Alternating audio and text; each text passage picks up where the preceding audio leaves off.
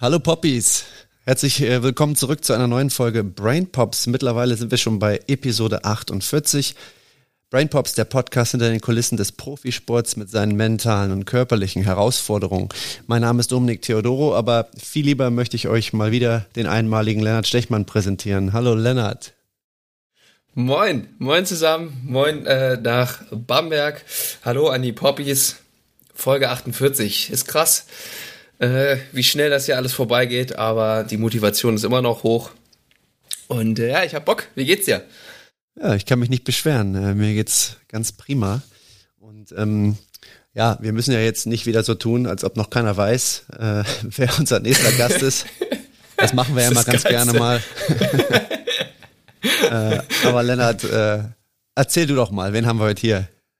Ah, ich darf erzählen, ja. Ähm, du hast mal wieder äh, einen interessanten Kontakt hergestellt. Ähm, und zwar ein ehemaliger oh, jetzt darf ich das mal nicht falsch sagen, Performance Coach oder Strength and Conditioning Coach, der eine ja, sehr erfolgreiche Zeit in Bayreuth hatte. Damals, äh, wer sich erinnert, alte BBL-Fans, vor ein paar Jahren waren die, haben die richtig durchgestartet und hat da einige Erfahrungen sammeln können und ist mittlerweile Prof an einer Uni mit einem Fach, wo du mir jetzt noch mal kurz helfen musst. Ja, ähm, ich sage jetzt einfach mal den Namen. Es ist der Professor Dr. Richard Latzel und er arbeitet mhm. an der Technischen Hochschule in Deggendorf. Und sein Lehrgebiet ist die angewandte, sind die angewandten Sportwissenschaften mit dem Schwerpunkt Trainingswissenschaft, äh, Schaften, Belastungsmonitoring und Belastungssteuerung, aber auch Leistungsdiagnostik und äh, ja, Trainingssteuerung. Und ähm, mhm. Ich glaube, äh, wir haben hier heute oder sind wieder auf ganz viele interessante Themen gestoßen. Ähm, wo er uns doch ziemlich viel, vor allem sehr reflektiert aus seiner, wie du gerade schon gesagt hast, Arbeit als Athletiktrainer in Bayreuth äh, berichten wird. Ja, ja, genau. Und ich, ähm, du hast ihn mir auch so ein bisschen angekündigt als jemand, der ähm, sich vor allen Dingen für die Kommunikation im, im Trainerteam ähm, interessiert und auch da jetzt äh, ja, ich weiß nicht, ob der da Forschung betreibt, aber das doch durchaus sehr, sehr pusht. Und ich glaube, das wird er uns auch gleich ein bisschen in Ruhe selbst nochmal erzählen. Ja, aber da ist mir natürlich auch direkt das Herz aufgegangen, so Kommunikation innerhalb von einem Trainerteam oder als Trainerteam hin zum, zu den Spielern. Äh, das finde ich ist ein hochspannendes äh, Feld und da mal jemanden zu hören, der sowohl die Praxiserfahrung hat, als auch ein wenig theoretischen Input geben kann. Ähm, ja, das äh, freue ich mich sehr drauf. Dann würde ich sagen, holen wir ihn mal dazu, hä? Holen wir ihn dazu und ja, bis gleich, würde ich mal sagen. Bis gleich. So, Poppies, da sind wir wieder und wir haben den Richard Latzel dabei. Richard, auch Ritchie genannt. Hallo, Ritchie. Hallo, Servus zusammen. Moin Ritchie, freut uns, dass du da bist. Ja, freut ja, schön, mich auch. Vielen Dank für die schön. Einladung und äh, Dominik, natürlich auch äh, an dieser Stelle nochmal Glückwunsch zum gestrigen Sieg. Ich sage jetzt nicht gegen wen, aber ja, war ein wichtiger Sieg, denke ich. Ja, der, äh, ich habe es vorhin zu Lennart schon gesagt, ist egal, was für ein Sieg es ist. Ähm, am nächsten Tag hast du immer unglaublich viel Energie. Winning helps, ja. ja. Ja, Richie, ähm, erzähl uns doch mal, du bist, ähm, also du arbeitest an der Technischen Hochschule in Deggendorf. Was machst denn du da? Ja, das ist richtig. Ich bin dort ähm, äh, an der Technischen Hochschule in Deggendorf. Wir haben äh, zwei Studiengänge mittlerweile mit sportwissenschaftlichem Bezug. Also ähm, einmal einen Bachelorstudiengang angewandte Sportwissenschaften mit Schwerpunkt äh, Training und Gesundheit. Und dann haben wir den äh, jetzt kürzlich äh, implementierten und von mir geleiteten Master ähm, angewandte Sportwissenschaften mit Schwerpunkt interprofessionelle Betreuung im Sport. Ähm, ich habe dort eine Professur, eine der ja leider immer weniger werdenden Professuren, die explizit auf Trainingswissenschaften ausgelegt sind ähm, und bin seit 2019, wenn mich nicht alles täuscht, 2019 dort als Professor, ähm, war vorher äh, noch ein halbes Jahr oder Jahr wissenschaftlicher Mitarbeiter und davor eben im Leistungssport tätig. Okay, und im äh, Leistungssport tätig, äh, ist ja eigentlich Profisport gewesen. da haben wir uns ja, da haben wir uns ja kennengelernt. Erzähl doch mal über deine Zeit. Wo hast du da gearbeitet? Was hast du da gemacht? Ja, also ich als äh, gebürtiger Bamberger bin natürlich dem Basketball sehr eng verbunden. Ähm, habe kurioserweise mit dem Bamberger Basketballverein relativ wenig Berührungspunkte Zeit meines Lebens gehabt. Ähm, liegt aber, glaube ich, auch daran, dass ich äh, letztendlich die Stadt so mit äh, 15 Jahren eigentlich für eine längere Zeit verlassen hatte, für mehrere Jahre. Ähm, meine Hauptstationen waren äh, einmal in Würzburg. Dort habe ich dominant im Jugendbereich gearbeitet als äh, Nachwuchstrainer, äh, vor allem Basketballtrainer, aber sehr zügig auch in die äh, Schiene Athletik, äh, Kondition, Sportwissenschaften gegangen. Ähm, habe im Verbund mit meinem damaligen Doktorvater, Professor Olaf Hoos, der auch heute noch der Leiter vom Sportzentrum in Würzburg ist, ähm, ein ja, Forschungsprojekt auf die Beine gestellt und quasi parallel zu meinem Job als Jugendtrainer, ähm, Athletiktrainer, äh, sportwissenschaftliche Berater der Profimannschaft, ähm, äh, Auswahltrainer von der Bezirksauswahl Unterfranken, ähm, der Leitung unseres Schulprojekts etc. pp. Äh, dann noch nebenbei meine Doktorarbeit äh, quasi gemacht war eine. Dann bist du also verantwortlich da für diese, für diese Testung, die man als neuer Spieler von Würzburg immer durchläuft. Richtig, ja, ja das. Jedes äh, Jahr aufs Neue. Ach, das, ja, dann weiß ich jetzt endlich, bei wem ich mich beschweren muss. Okay, okay. Hattest du auch Nein, schon die Freude, da teilnehmen zu dürfen, ja? Ich hatte mehrmals die Freude, in beide meiner Jahren äh, daran teilzunehmen. Ich, wenn ich mich recht erinnere, war das immer am Anfang und am Ende der Saison. Richtig. Und gerade am Ende der Saison, ähm, da hat das jetzt nicht für den größten Freudensturm bei mir gesorgt. Ja. Meine damaligen Teamkollegen können sich dran erinnern. Ähm, aber ja, musste ich nur gerade ein wenig schmunzeln. Ja, da, Die Wissenschaft dahinter da ist natürlich aber, spannend. Da hast du aber Glück gehabt, dass ähm, ich nicht mehr da war, denn äh, wir haben das äh, unter meiner Ägide sozusagen in der Jugend damals noch äh, zu Beginn dreimal im Jahr gemacht. Also äh, in der sozusagen der Winterpause, die es ja im, im Profibereich nicht gibt. Ähm, aber im Jugendbereich haben wir so ein bisschen eine, eine Art Winterpause um Weihnachten rum. Ähm, und dann wurde quasi vor der Saison Weihnachten und dann eben nach der Saison getestet, sodass wir die ganzjährig hoffentlich auch entsprechend betreuen konnten, denn darum ging es ja auch. Ja, ja, ja, nee, macht natürlich Sinn, aber für die Podcastaufnahme jetzt ist das wahrscheinlich ganz gut, dass wir uns damals nicht in die Kirche gekommen sind. Sonst wäre ich nicht eingeladen worden, ja. ja, ja. ja also entschuldige, ich habe dich unterbrochen, fand ich alles nur gut, ganz Alles gut, überhaupt kein Problem. ähm, ja, auf jeden Fall ähm, habe ich das dann äh, dort eben auf die Beine gestellt und ähm, ist ein bisschen übertrieben, dass ich die äh, Doktorarbeit tatsächlich dort ähm, komplett fertig gemacht habe. Ich habe dort äh, die Datenerhebung gemacht, eben über diese Leistungsdiagnostiken ähm, und dann im Nachgang ähm, letztendlich die Doktorarbeit geschrieben und äh, viel später dann auch verteidigt. Ähm, zum Zeitpunkt der Verteidigung war ich dann auch schon bei Bayreuth äh, tätig, äh, bei Medi Bayreuth, äh, dort dann eigentlich im Kern für die erste Mannschaft also genau das, was der Dominik jetzt bei Bamberg vorher bei Göttingen äh, gemacht hat. Ähm, Athletiktrainer und Sportwissenschaftler für die erste Mannschaft, natürlich auch eingebunden bei Jugendspielern etc.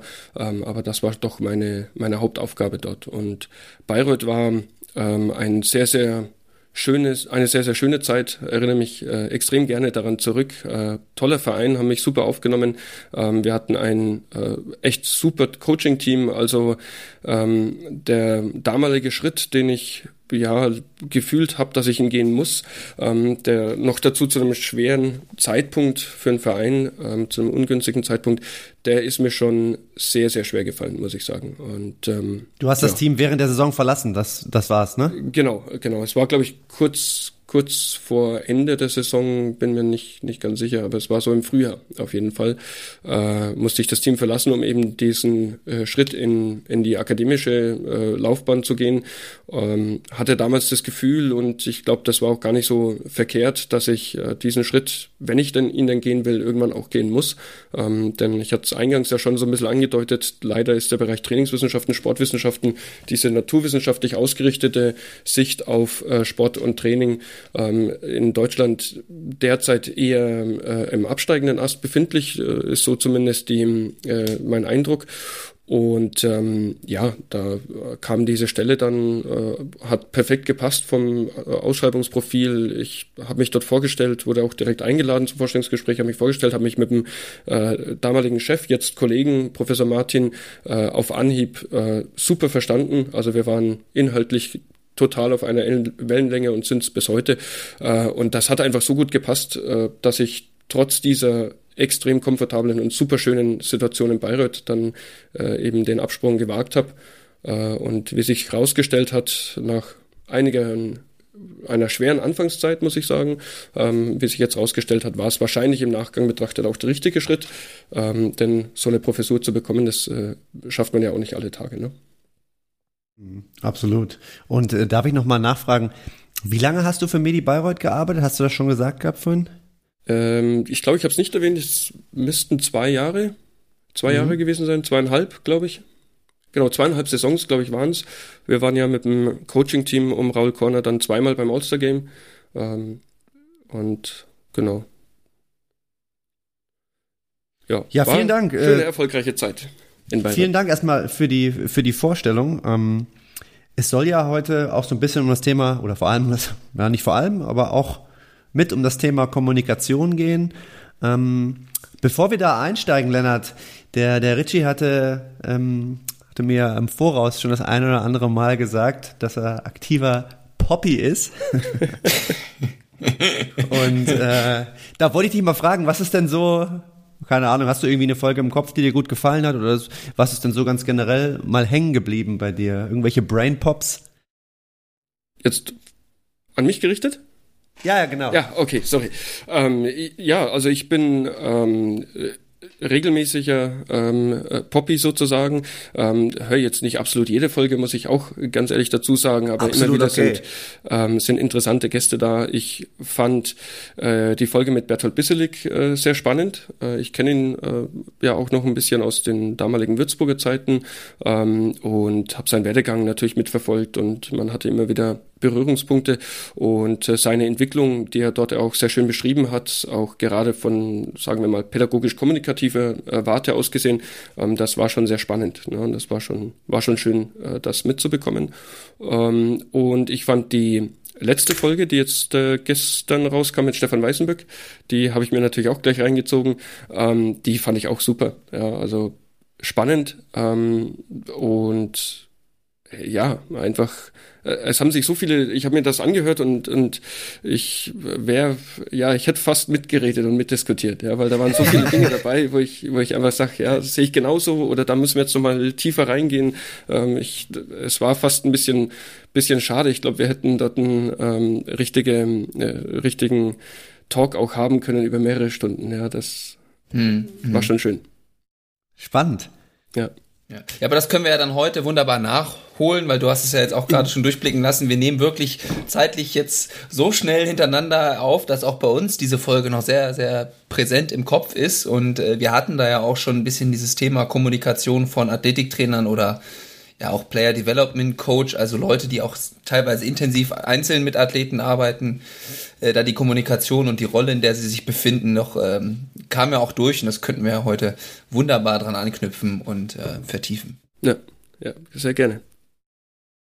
Ja, dann fangen wir doch damit mal an, oder Lennart? Ja, ja.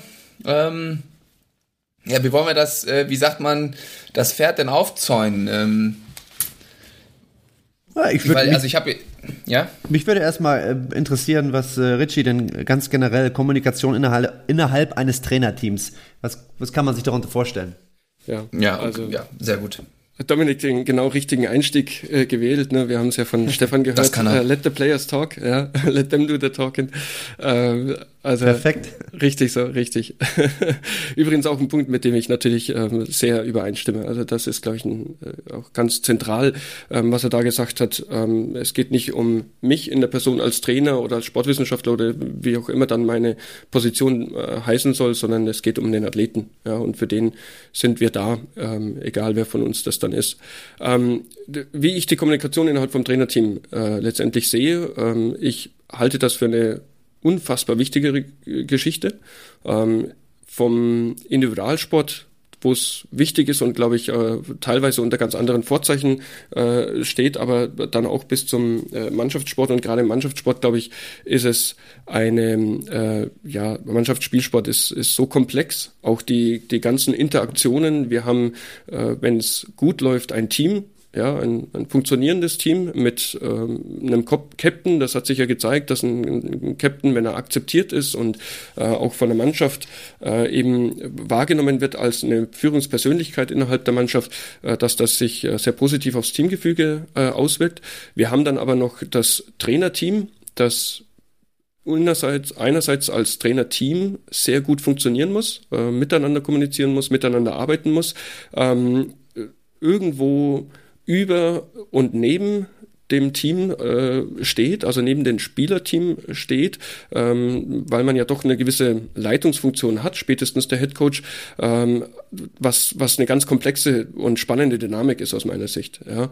Äh, und dann hat man noch dieses ganze Team ums Team, möchte ich es mal bezeichnen, häufig als Front Office äh, bezeichnet. Ich glaube, die bessere ähm, äh, Nennung dafür ist Back Office, ähm, wo eben alles administrative, organisatorische äh, ne, all diese Dinge gemacht werden. Und auch die haben viele Berührungspunkte, äh, sowohl mit dem Coaching-Team als auch mit dem mit dem Spielerteam äh, und wir haben natürlich auch noch Medical Staff, wo wir uns überlegen müssen, wo gehört der eigentlich dazu. Ähm, so und jetzt ist, sind das erstmal nur Positionsbeschreibungen, die schon schwierig genug sind, ähm, fest in irgendeinen Rahmen zu packen und zu sagen, hier ist die Grenze, da fängt das eine an und das andere hört auf. Äh, spätestens beim Übergang Coaching zu äh, Team zu Medical Staff und Medical Team äh, sind die sind die Übergänge natürlich sehr fließend ähm, und das erschwert oder oder ist da daraus ergibt sich auch die Herausforderung für die Kommunikation. Ähm, ich denke, dass es unabdinglich ist, dass wir interprofessionell dort zusammenarbeiten. Vielleicht ein Beispiel aus meiner Zeit. Ähm, in dem Bereich, dass ich auch häufig unseren Studierenden äh, mitgebe. Äh, wir hatten einen Fall, wo ein Spieler verletzt war. Ähm, da hat einen ganzen Reha-Prozess und so weiter alles durchlaufen. Ja, ähm, Arzt hat seine Tests gemacht und äh, hat gemeint, ja irgendwie mh, er weiß, er ist sich nicht so ganz sicher, aber es ist alles unauffällig, passt eigentlich. Ja. Er kann jetzt eigentlich schon, also er sieht jetzt keinen medizinischen Grund, diesen Spieler daran zu hindern, äh, das Spielfeld zu betreten ja, und wieder voll, äh, voll integriert zu sein. Ähm, der Physiotherapeut hat seine Sachen gemacht, ich habe meine äh, Tests gemacht. Äh, wir haben alle gesagt, es ist soweit unauffällig. Ja, ähm, irgendwie sind wir uns nicht ganz sicher. Ähm, so ein Geschmäckle bleibt, aber letztendlich die, die Daten sprechen für sich und der Spieler will natürlich auch spielen. Ähm, und dann hat äh, der Spieler also sich wieder voll mit aufgewärmt. Natürlich wird er herangeführt und so weiter. Ne? Das ist immer ein, ein Reha-Prozess. Aber gegen Ende des Reha-Prozesses, beziehungsweise in dem Fall dann eben erst einmal der Reha-Prozess abgeschlossen, ähm, war es so, dass er sich äh, ganz normal aufgewärmt hat mit dem Rest der Mannschaft und der äh, Co-Trainer Lars Marcel, ähm, der mich im Übrigen auch nach Bayreuth geholt hat, mehr oder weniger mit Raul Korner zusammen, ähm, der jetzt in Ludwigsburg ja Co-Trainer ist, der hat den Spieler beobachtet beim Aufwärmen und hat gesagt, irgendwie, nee, der, der bewegt sich nicht so, wie er sich sonst bewegt. Er, er zieht nicht genauso, der zieht nicht so konsequent und schnell zum Korb. Er, ne, das, das gefällt mir nicht. Ähm, und das war letztendlich der ausschlaggebende Punkt. Also, äh, das muss ich vielleicht kurz noch ausholen. Wir haben immer äh, ein Aufwärmen gehabt und hatten dann immer so ein paar Minuten, wo dann ein Trink Pause war oder, oder sonst irgendetwas, wo das Coaching-Team dann immer kurz zusammengekommen ist und Coaching-Team meine ich in dem Fall auch den Physio, ähm, wo man kurz zusammengekommen ist und die Möglichkeit hatte ähm, zu sprechen, wenn es nötig war. Und dort hat er das eben dann geäußert und ähm, ja, wir haben uns dann darüber kurz besprochen und Ende vom Lied war, dass Raul Corner sagt, okay, ähm, das ist uns zu heiß, den Spieler, wir wissen zwar nicht so richtig warum, aber wir nehmen ihn jetzt noch nicht mit rein, wir geben ihm noch mal eine Woche oder halbe Woche, ähm, nächstes Spiel lassen wir ihn noch mal draußen sitzen sitzen, ja. Ähm, und am Ende hat er sich nicht verletzt. Ich weiß nicht, ob er sich verletzt hätte, wenn er weiter trainiert hätte, wenn er gespielt hätte. Ne? Das weißt du nie. Ähm, aber er hat sich am Ende nicht wieder verletzt und äh, ich glaube, dass solche Dinge einfach zentral wichtig sind, wenn man dort miteinander redet. Ja, und wenn der Co-Trainer dann aber sagt, äh, irgendwie mir schmeckt die Nase vom Physio nicht, ja, und äh, außerdem äh, würde ich gerne den Posten vom Headcoach übernehmen und der Spieler ist mir sowieso wurscht oder sich gar nichts dabei denkt, ja, und, und sagt, ja, das ja. ist ja nicht mein Verantwortungsbereich, ich bin nur in Anführungsstrichen Co-Trainer, ähm, dann funktioniert sowas nicht. Ja. Und solche Fälle hatten wir viele, nicht nur bei Verletzungsprophylaxe, sondern auch in jeglichen anderen äh, Richtungen. Ähm, ja, und am Ende muss man sagen, wir waren extrem erfolgreich, übererfolgreich äh, in der damaligen Zeit, haben weit überperformt. Deswegen ja, ich hatte schon erwähnt, zweimal zum Ostergame gekommen und wir hatten in der Zeit, wo ich dort war, ähm, zwei potenziell vermeidbare Verletzungen, also Verletzungen, die klassifiziert sind als, als muskulärer Natur und eben äh, äh, nicht Kontakt-Injuries. Also ähm, ja, da hat einfach der Erfolg dafür gesprochen. Jetzt sind Verletzungen multifaktoriell, ja, alles klar, aber zumindest mhm. haben wir nicht so viel falsch gemacht. Ja. Das, wenn ich mir das jetzt angehört habe, dann zeigt das natürlich auch, dass bei euch im Trainerteam, ja, dass da vor allem äh, Vertrauen, aber auch Respekt untereinander herrschte. Ja. Ähm, das ist ja auch, glaube ich, ganz, ganz wichtig, auch für die Spieler, ja. Wenn, ich glaube, ich meine, wir, also wir hoffen ja immer, dass das Team als Team funktioniert und ich glaube halt ganz fest daran, dass man das seinem Staff dann auch vorleben muss. Ne? Wenn man einen Staff hat, ja, wo sich die, äh, die äh, die Leute gegenseitig so ein bisschen die, die Köpfe einschlagen, ja, dann hat das, glaube ich, dann reflektiert das nicht gut auf das Team. Nein. Und jetzt aus der Geschichte äh, zu hören, äh, kann ich auf jeden Fall daraus schließen, dass es bei euch ganz gut funktioniert haben muss, oder? Ja. Das hat super funktioniert und wenn man so eine toxische Teamkultur hat, egal in welchen von diesen Subteams, ja, ob das jetzt im Medical Team ist, ob das im äh, Backoffice ist, ähm, ich habe das selber erlebt ähm, in einem äh, Trainerteam, wo so eine äh, toxische Kultur war, äh, das schlägt sich natürlich auf die Spieler nieder, das schlägt sich auf die kommunikative Ebene nieder, da ist eine sinnvolle Kommunikation und zielführende Kommunikation nicht möglich ähm, und das kriegt natürlich jeder mit, auch wenn man versucht, das vielleicht irgendwie äh, hinterm Vorhang äh, zu belassen, keine Chance Chance. Ne? Das merkst du sofort. Mhm. Wenn du ähm, jetzt auf diese erfolgreiche Zeit zurückblickst, ja, und wir jetzt einfach mal auch davon ausgehen, dass das da die Kultur ähm, äh, so gut war, dass das möglich war, ähm, woran machst du das fest oder was glaubst du waren entscheidende Faktoren, dass euch das gelungen ist? Ja, also weil das ist ja schwer, das ist natürlich schwer zu planen, da gibt es jetzt nicht die eine Antwort, aber was glaubst du, war in dem Beispiel entscheidend, dass das in eurem Trainerteam und auch drumherum möglich war? Es steht und fällt mit dem Headcoach. Ja, also da, da fängt die Geschichte an. Ja. Ähm, ja. Wie man so schön sagt, der, der Fisch stinkt vom Kopf her. Ja, ähm, also wenn, mhm. wenn der mhm. Headcoach dort nicht, äh, nicht bereit dazu ist, dann kannst du es vergessen. Ja, dann brauchst du gar nicht erst mhm. anfangen. Ähm, und dann kommt es natürlich darauf an, wenn diese Bereitschaft beim Headcoach vorhanden ist, ähm, dass die äh, dort handelnden Personen, die entweder zurekrutiert wurden, dann ja häufig auch äh, idealerweise unter zumindest Berücksichtigung der Meinung des Headcoaches. Ähm, wenn man jetzt einen Sportdirektor hat, der das vielleicht macht, dann sollte der sich ja entsprechend eng mit dem Headcoach auch abstimmen. Ähm, aber es steht und fällt dann, wenn der Headcoach bereit dazu ist, auch mit den dort handelnden Personen, wie die von ihrer Persönlichkeit gestrickt sind. Und ähm, das hat äh, Stefan glaube ich, super, äh, super gesagt. Äh, so dieses, diese Vertrauensbasis, ich möchte nicht deinen Job haben. Ich, ich bin nicht hier, um deinen Job irgendwie streitig zu machen oder hinter dem Rücken ne, dein, am Stuhl zu sägen oder, oder sonst was, sondern ähm, diese Vertrauensbasis, äh, jeder hat so seinen Bereich und seinen Kompetenzbereich und fühlt sich dort auch wohl ist dort glücklich, ähm, dann kann das funktionieren. Also das sind die, die Grundvoraussetzungen ähm, und äh, neben dem sollten die dort handelnden Personen natürlich sich selber auch nicht so, nicht so wichtig nehmen, denn wir haben es gehört, wir sind da für die Spieler und nicht äh, für, für uns. Ja? Äh, dann kann mhm. das Ganze funktionieren. Und was Raul äh, extrem gut gemacht hat, ist, dass er eben diese Verantwortungsbereiche ähm, zugelassen hat äh, und übertragen hat, aber dann halt auch eingefordert hat. Ja, also von dem her hat man sich dort als äh, vollwertiger Teil auch gefühlt und es war jetzt nicht so, dass äh, die Meinung, die man selber hatte, äh, irgendwie hier rein, da raus ne, und, und schau mal, dass du die Jungs ein bisschen zum Schwitzen bringst, sondern äh, man hat sich dort in, äh, untereinander ähm, abgestimmt und hat geschaut, äh, wie können wir das gestalten, wie können wir die Vorbereitung gestalten, dass die konditionellen Fähigkeiten, die wir aufholen müssen, ähm, optimal äh, ausgebildet werden können neben dem äh, Basketballtraining, während dem Basketballtraining äh, etc. Ja, also da, da gab es viele Möglichkeiten mit ähm, Lars. Äh, ich hatte es ja vorhin schon angesprochen. Da habe ich schon vor meiner Zeit, äh, hatte ich schon viel mit ihm zusammengearbeitet äh, und verdanke ihm auch viel. Ähm, dort war es so, dass, dass also meinetwegen, äh, ich erinnere mich an eine Sache, wenn es um Change of Direction Speed geht, Richtungsänderungsstelligkeit. Ja, wie, wie ändere ich die Richtung? Setze ich einen Topfuß, setze ich einen, also Innenfuß oder Außenfuß und so weiter.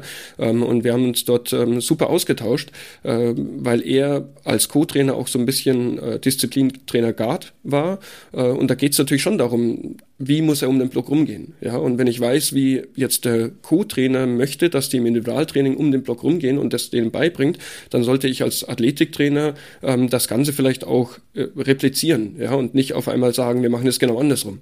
Ähm, äh, all solche Dinge. Also das, das äh, geht äh, Hand in Hand. Ähm, und dann funktioniert das. Und äh, gleiches gilt für einen Physiotherapeuten, den Kevin Schneider, äh, auch ein exzellenter Mann. Ähm, mit dem habe ich aus dem Grund so gut zusammenarbeiten können, als das klar war, er ist der Physio, ich bin der Athletiktrainer. Ähm, von außen war es nicht immer ganz so klar, da wurde ich manchmal angesprochen, du bist doch so eine Art Physio.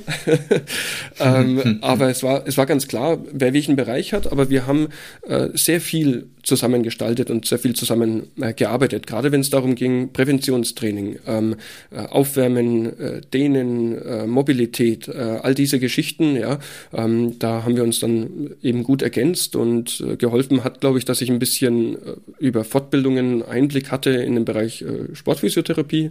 Also ich habe diesen Grundkurs DOSB Sportphysiotherapie beispielsweise ähm, absolviert und ähm, dort ja konnte ein bisschen bei Tapen oder so aushelfen. Ich habe das eigentlich alles gemacht gemacht, nicht um Physio zu werden, sondern eben um Einblick in diesen Bereich zu haben, um dann auch zusammenarbeiten zu können. Und bei ihm war es genauso. Er hat selber ähm, hochklassig Basketball gespielt und kannte sich im Athletik-Krafttraining ein bisschen aus. Ähm, und dann hilft es einfach. Ja, wenn du, wenn du sechs Jungs hast, das klingt erstmal nicht viel und das ist ein Traum, im, wenn du im Fitnessstudio arbeitest, ja, dass du nur sechs, sechs Leute zu beaufsichtigen hast. Ähm, aber im hochklassigen äh, Elite-Performance-Bereich äh, ist das ein Haufen Zeug.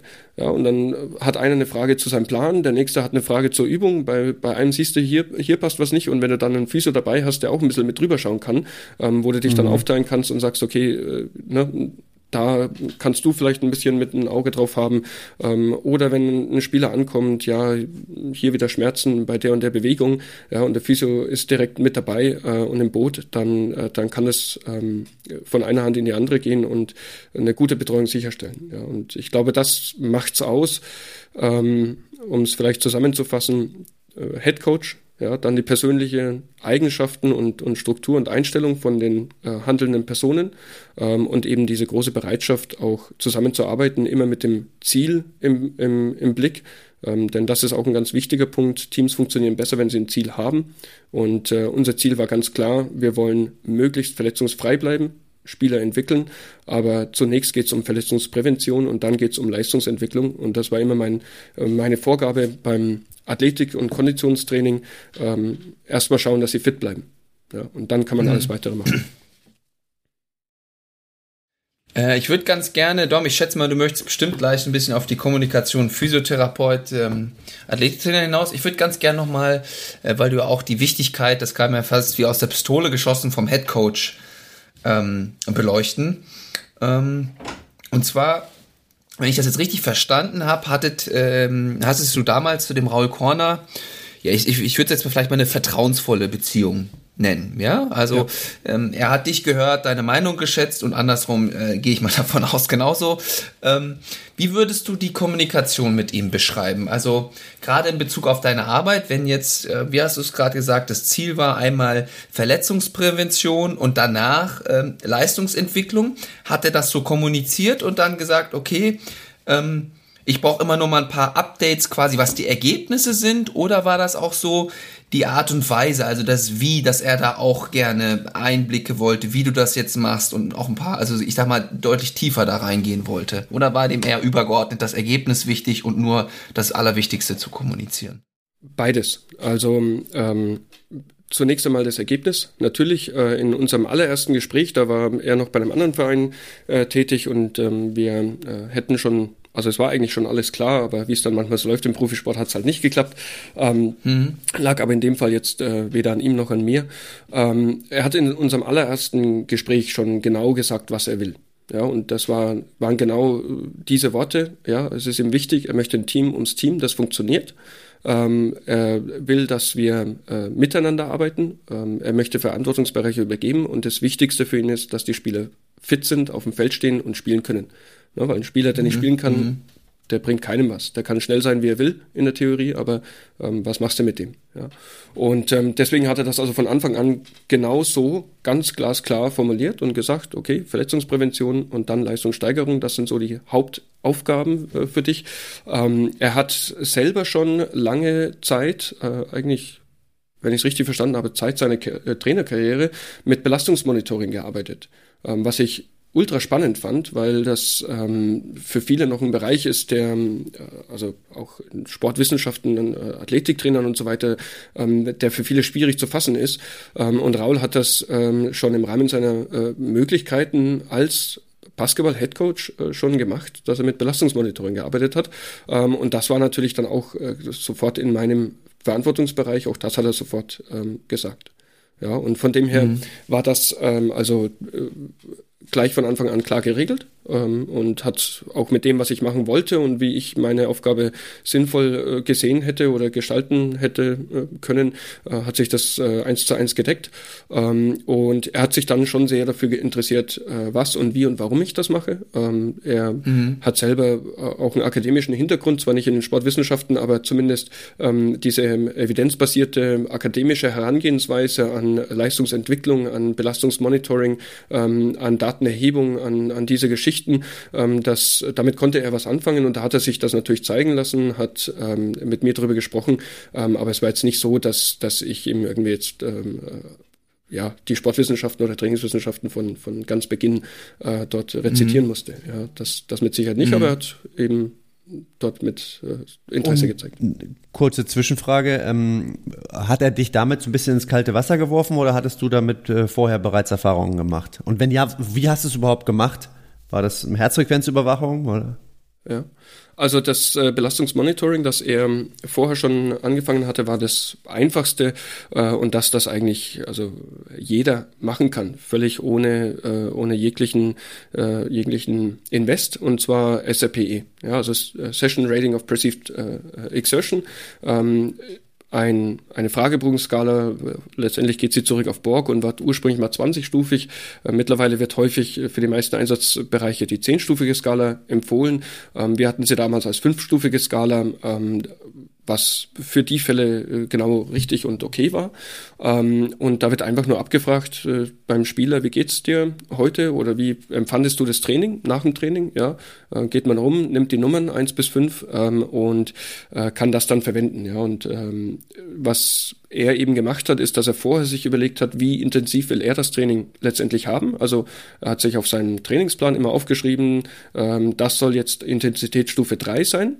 Ja, und dann hat er sein Training durchgeführt und das danach abgeglichen mit den äh, Zahlen, die die Spieler angegeben haben, ähm, um dann eben frühzeitig intervenieren zu können, wenn er gemerkt hat, okay, die sind jetzt etwas mehr belastet worden, als ich es äh, eigentlich vorhatte oder etwas weniger, dann muss man vielleicht anpassen äh, oder es, es stimmt alles. Ja, und das ist ein super Tool, gerade wenn es der Head Coach nicht äh, durchführen muss, also wenn man dort jemanden hat wie einen Athletiktrainer, ähm, fand ich das auch eine super Geschichte, um einfach ins Gespräch zu kommen, ja, um mit Spielern zu reden, ähm, wenn die Vertrauensbasis erstmal geschaffen ist für dieses Tool, denn es ist ein Psychom äh, psychometrisches Verfahren, das natürlich darauf basiert, dass die Spieler auch mitmachen, ähm, aber wenn diese Vertrauensbasis erstmal geschaffen ist und es geht erfahrungsgemäß ziemlich schnell, äh, dann kann man das auch gut verwenden, um ins Gespräch zu kommen. Und äh, da braucht man nicht mhm aus meiner Sicht irgendwie einen zehnstufigen Fragebogen, wo ich Schlaf frage und Ernährung und äh, schieß mich tot, ähm, sondern wenn ich dort einfach frage, wie fandest du das Training und ich sehe, da ist ein Ausreißer, weil jemand was sagt, was er sonst nie sagt, dann habe ich sofort einen Einstieg ins Gespräch und da kriege ich so viel mehr raus, ähm, als wenn ich jetzt irgendwie 30 Fragen stelle. Mhm. Und gehen wir jetzt mal ähm, davon aus, weil das war ja auch so ein bisschen eine der Sachen, die wir in der Folge mit Stefan hatten. Ja.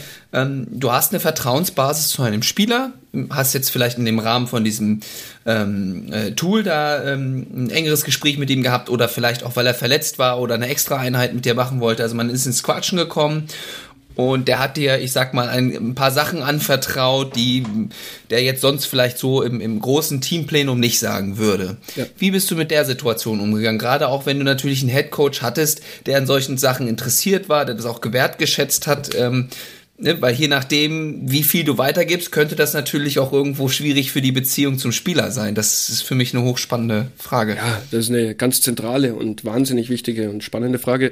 Ähm, bevor ich darauf eingehe, vielleicht noch ganz kurz, Dominik, ähm, um deine Frage äh, final zu beantworten. Also SRPE war ein wichtiger Bestandteil äh, des Ganzen und wir haben dann aber auch mit herzfrequenzbasierten Monitoring ähm, weitergemacht. Ja, können wir dann auch zu gegebener Zeit gerne jederzeit vertiefen. Ähm, die Kommunikation, Lennart, die du angesprochen mhm. hast. Ähm, ja, auch diesen Fall gab's. Ne? Was, was machst du dann, wenn du irgendwie keine Ahnung, ein Trainer, äh, ein, ein, Spieler äh, funktioniert nicht so, wie er funktionieren sollte und äh, die Herzfrequenzwerte sind sind völlig drüber und äh, unnatürlich für ihn und ähm, er empfindet es als anstrengend, äh, ist vielleicht noch ein bisschen grantig oder oder äh, was weiß ich was, ja, ein bisschen bisschen mhm, mhm. äh, lasch und du findest dann idealerweise auch schon zu Beginn der Trainingseinheit und den äh, Fall hatte ich tatsächlich dann äh, dann auch findest du eben raus, dass dass es bei ihm nicht stimmt. Ja, wie gehst du mit der Situation um? Ähm, das ist, das erfordert sehr, sehr viel Vertrauen innerhalb des äh, Coaching-Staffs, denn ähm, es ist eine große Gefahr, dass du in diesem Fall genau diesen Vertrauensbruch begehst. Also eigentlich, eigentlich streng genommen kannst du nur einen Vertrauensbruch gehen. Entweder äh, brichst du das Vertrauen mit dem Spieler yeah. und verpetzt ihn, yeah, yeah. ja, oder du brichst, brichst, das Vertrauen mit dem Headcoach ähm, und sagst es ihm nicht. Äh, und das erfordert sehr, sehr viel Fingerspitzengefühl. Da bin ich jetzt auch, auch kein Kommunikationsexperte, um ähm, eine One-Size-Fits-All-Antwort geben zu können. Ich glaube, dass es individuell unterschiedlich ist. Manchmal gibt es Fälle, die kann man kommunizieren. Ja, Kind neu geboren und äh, die ganze Nacht nicht geschlafen, weil das Kind nur geschrien hat und was weiß ich was. Äh, gehst natürlich zum Headcoach hin und sagst, ey, pass mal auf, äh, Kind hat letzte Nacht wieder Radau gemacht, nimm den mal raus. Ja, ähm, aber es muss eben dann auch eine Vertrauensbasis geben, dass du Dinge, die der Headcoach nicht wissen sollte, nicht wissen muss. Und ähm, ich habe einen sehr interessanten Podcast mit Andrea Trinchieri äh, letztens gehört und Ettore Messina hat das Gleiche gesagt. Beides ja sehr erfahrene Headcoaches. Äh, die haben gesagt, es gibt tatsächlich Dinge, die muss ich nicht wissen. Ja, und wenn du einen Headcoach ja. hast, der, der dort bereit dazu ist und dann auch sagt, äh, ja, es kann halt dann sein, ja, und wenn, wenn mein Co-Trainer oder mein äh, äh, Disziplintrainer oder mein äh, Player Development Coach ähm, oder mein Athletiktrainer irgendwas mitbekommt, was vielleicht nicht unbedingt für meine Ohren gedacht ist, ähm, aber dort ein Vertrauen besteht auf beiden Seiten, von Spieler zu äh, meinetwegen Athletiktrainer und Athletiktrainer zum Headcoach, dann äh, kann man das dort vielleicht auch ähm, so steuern, äh, dass man eben die Katze nicht aus dem Sack lässt, aber Hinweise gibt und sagt ja, hier, pass mal auf, äh, siehst du die Herzrückenswerte oder was weiß ich was, ne? Ähm, der mach, macht den mal easy, ja. Und wenn er dann die Nacht vorher feiern war und dir das im Vertrauen erzählt hat, ähm, ja, in dem Moment wurscht. Es ist, du, du willst es nicht unterstützen, ne? Und du bist nicht derjenige, der dann sagt, ey, und heute Abend gehen wir wieder auf die Piste. Ähm, aber, aber ja, im Endeffekt zählt dann die Situation. Und die Situation, die vorliegt, ist halt dann, der hat nichts geschlafen, der äh, hat vielleicht ein bisschen zu viel getrunken letzte Nacht, aus welchen Gründen auch immer, geht's ihm schlecht, vermisst seine Frau, keine Ahnung, weißt du, weißt du ja in dem Moment mhm. auch, äh, auch nie, warum das dann dazu geführt hat, wollte vielleicht irgendwie mit dem Mädel der Stadt anbandeln, keine Ahnung. Ja, aber es ist, es interessiert in dem Moment äh, so gesehen nicht, als dass du halt dann sagen musst, bevor der sich jetzt verletzt, und wegen so einer blöden Situation, so einem Ausrutscher, der völlig unprofessionell ist und der, der wirklich überhaupt nichts da zu suchen hat, ähm, aber wegen so einem Ausrutscher dann ein halbes Jahr ausfällt, ja, dann hat keiner mehr gewonnen. Ja, und dann gehen wir es lieber jetzt mal mhm. langsam an, schicken den heim, das soll er Mittagsschlaf machen und wir lassen die, was weiß ich, Athletiktrainingseinheit ausfallen, braucht keiner wissen, ähm, dann soll der Junge mal schlafen. Ja. Ähm, kritisch wird's natürlich dann, wenn das, wenn das gehäuft vorkommt. Ja. Und auch die typischen Partyspieler hast du ja auch. Ich meine, das sind natürlich Leute, die willst du im ersten Moment äh, gar nicht erst recruiten. Ja, das, äh, also da muss man auch sagen, das ist ein guter Headcoach und ein guter Sportdirektor, ähm, der beobachtet so etwas natürlich und, und wenn dann bekannt ist, dass die mehr an der Partyszene des Stadt interessiert sind als am mannschaftlichen Erfolg, dann sind das vielleicht auch einfach nicht die richtigen Typen für, für eine Mannschaft. Ja. Mhm, mh. ja, zeigt für mich jetzt einfach nur noch mal die auf der einen Seite natürlich die fachliche Kompetenz sowohl von Player Development als auch von Athletiktrainern, aber auch auf dieser anderen Seite jetzt an diesem Beispiel mal ganz schön, finde ich, gezeigt, dieses Fingerspitzengespül, von dem du da gesprochen hast, weil da kann so viel kaputt gehen oder ja. so viel entstehen, also in beide Richtungen, ja, gerade an diesen Schnittstellen und das ist ja letztendlich die entscheidende Kompetenz, ob dann so ein Trainerteam so erfolgreich ist, wie du es jetzt in dem Fall da beschrieben hast, ähm, oder dass das Ganze eher den ähm, ja, Bach runtergeht. Ja. Und die können fachlich trotzdem alle top drauf sein, also top-notch, vielleicht sogar besser. Äh, aber das hilft dann auch nicht mehr. Ja, das äh, fand ich auch spannend in der Folge mit, mit dem Stefan, ne, der ähm, das auch relativ deutlich ersichtlich gemacht hat. Ihr habt es dann in der Zusammenfassung auch nochmal ähm, gesagt, ja, das, die, die fachliche Kompetenz äh, etc gibt's gibt's Tausende, die das haben. Ne? Da, das alleine ist es eben nicht. Die musst du natürlich haben. Das ja. ist die Grundvoraussetzung. Aber dann geht's um das Fingerspitzengefühl, um das Wie ähm, und und eben ja zu wissen, wo befinde ich mich und wie bewege ich mich in meinem in, in meiner Rolle. Ähm, wie akzeptiere ich die und wie kann ich die ausfüllen? Ja. Absolut. Äh, witzige Anekdote auch zu dem, was du gerade gesagt hast. Äh bei Messina und äh, Trinkieri. Ich kann mich noch an mein erstes Jahr in Göttingen erinnern, äh, als Teammanager und als Athletiktrainer. Da gab es auch einige Situationen, in denen ich mich wiedergefunden habe, wo ich mir dachte, so, pff, mein Gott, äh, auf der einen Seite möchte ich natürlich den Spieler schützen äh, und möchte ihn nicht von Bus werfen, ja. Auf der anderen Seite arbeite ich aber ist primär für einen Headcoach, ja. Und da gab es echt äh, den einen oder anderen Moment, äh, wo ich so ein mulmiges Gefühl im Bauch hatte und nicht genau wusste, äh, wie ich mich zu verhalten habe oder ob ich es jetzt Coach sage oder ob ich es nicht tue. Bis ich dann irgendwann relativ rechtzeitig ähm, ein Gespräch mit dem Head Coach hatte und der mir halt versichert, äh, also versichert hat, Dom, I don't need to know everything. Ja. Ähm, ganz einfach, weil er äh, ja vor seiner Zeit als Head Coach auch in der Situation war, dass er Dinge gesehen hat, die er better, besser hätte nicht sehen sollen. Und ja, auch vor der Entscheidung stand, okay, erzähle ich jetzt zum Head Coach oder nicht? ja. Und das ja. war für mich, ah, da musste ich einmal ganz tief oder konnte ich einmal ganz tief durchatmen, weil ich da nämlich dieses Mitgefühl von ihm bekommen habe und äh, nach dem Gespräch war für mich alles einfacher und ich konnte die Entscheidung, das ist ja danach immer wieder passiert, ne? Ähm, und danach ist es mir einfach simpler gefallen, eine Entscheidung zu treffen. Ja, ja ich glaube, das ähm, ist ein ganz wichtiger Punkt. Ich glaube, was da aber auch ähm, ja mit reinspielt, ist, dass man sehr vorsichtig, glaube ich, sein muss, ähm, wie nah man auch äh, an Spieler kommt. Ne? Also weil am, am Ende bist du immer noch Coaching-Staff. Ne? Und du sollst nicht Best Buddy the, von, den, von den Spielern sein. Du sollst jemand sein, genau. der sich mhm. um sie kümmert, der ähm, auch, äh, auch erreichbar ist, der ein echtes, also sich auch wirklich dafür interessiert, wie es wie es einem Spieler geht und es nicht einfach nur so nur so raussagt.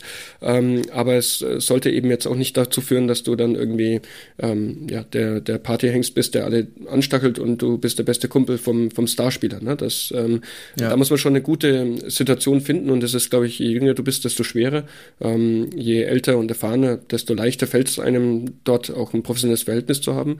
Ähm, das Zweite, was du angesprochen hast, wo ich ein bisschen hellhörig geworden bin, äh, du hast gesagt, Dominik, ähm, ja, ich arbeite für einen Headcoach, ja, und ich glaube, dass das auch so eine Situation ist, wo man wirklich sehen muss, wo steht der Athletiktrainer? Ja, arbeitet er für einen Headcoach? Ich meine, die meisten von uns werden natürlich von Headcoaches rekrutiert oder mitgebracht oder ne, und äh, es ist ja auch für die eigene Karriere nicht unbedingt schlecht, wenn man einen guten Headcoach hat, dass man dann versucht, die Station mit ihm ähm, durchzugehen. Andererseits und gerade Vereinssicht sollte natürlich sein, dass äh, Athletiktrainer, Physiotherapeut ähm, etc. für einen Verein arbeiten. Ja, ähnlich wie wir es bei, bei Stefan auch gehört haben, dass er als Player Development Coach für einen Verein oder arbeitet. Oder um dich da zu unterbrechen, fürs Team arbeiten wahrscheinlich. Fürs auch, Team, ne? ja. Ja. ja. Also mhm. ohne natürlich zu vergessen, dass der Head Coach halt einfach der, der wichtigste äh, ist und ähm, ganz klar sagt, also man muss mit dem Head Coach zusammenarbeiten können. Ähm, mhm. Aber mhm. gut, das, das ist dann immer auch vielleicht individuell ein bisschen unterschiedlich, wie man das, wie man das handhabt. Ja. Ja, ganz, ganz spannende Punkte, die ihr da oder die wir da jetzt gerade rausgearbeitet haben. Und ich finde, bei all diesen Themen gerade Beziehungsarbeit zu Spielern, zum Headcoach, da gibt's kein richtig oder falsch. Da ist es immer nur eine Frage von, wovon zu viel und wovon zu wenig.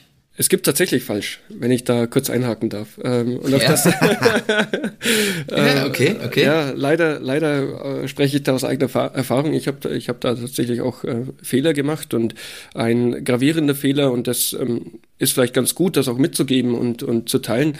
Ähm, es gab eine Situation, äh, bei der ich nicht weitergekommen bin. Ne? Also wir haben ja drüber gesprochen, wenn, wenn mal was ist oder so, man, man kann mal Sachen übergehen, aber wenn sich das häuft, was machst du dann?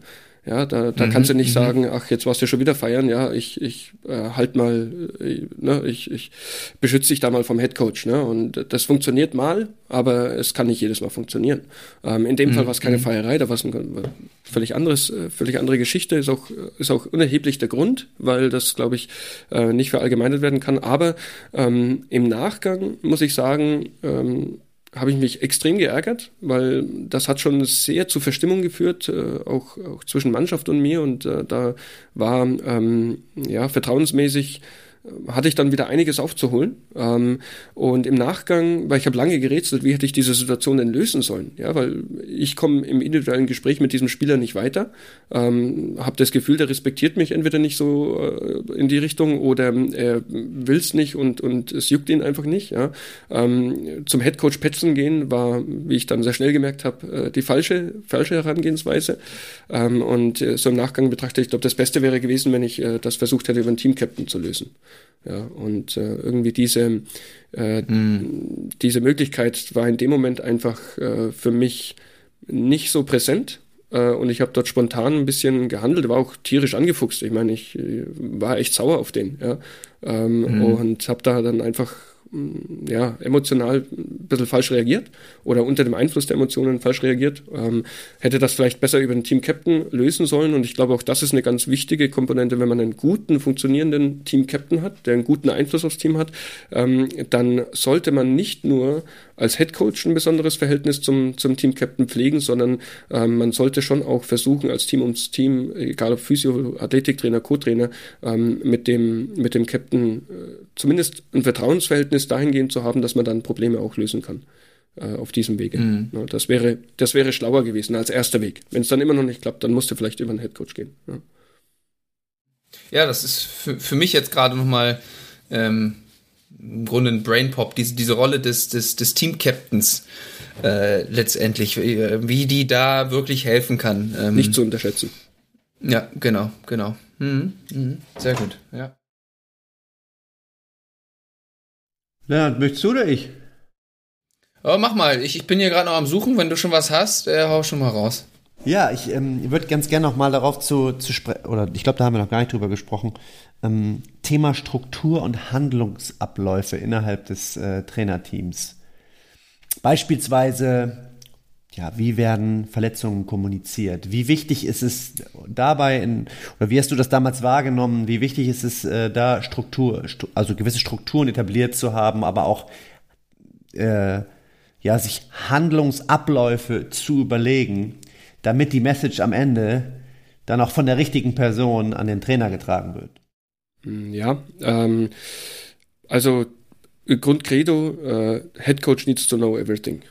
Ja, also wenn es dort ein äh, Problem gibt ähm, hinsichtlich einer Verletzung ähm, und äh, ich, ich rede jetzt mal äh, also von, von der manifesten Verletzung, ja, ähm, das muss der Headcoach auf jeden Fall mitkriegen. Der muss darüber informiert sein. Es gibt, glaube ich, nichts Schlimmeres, als ähm, wenn ein Spieler, ähm, keine Ahnung, sich im Spiel äh, alle drei Außenbänder reißt oder was weiß ich was.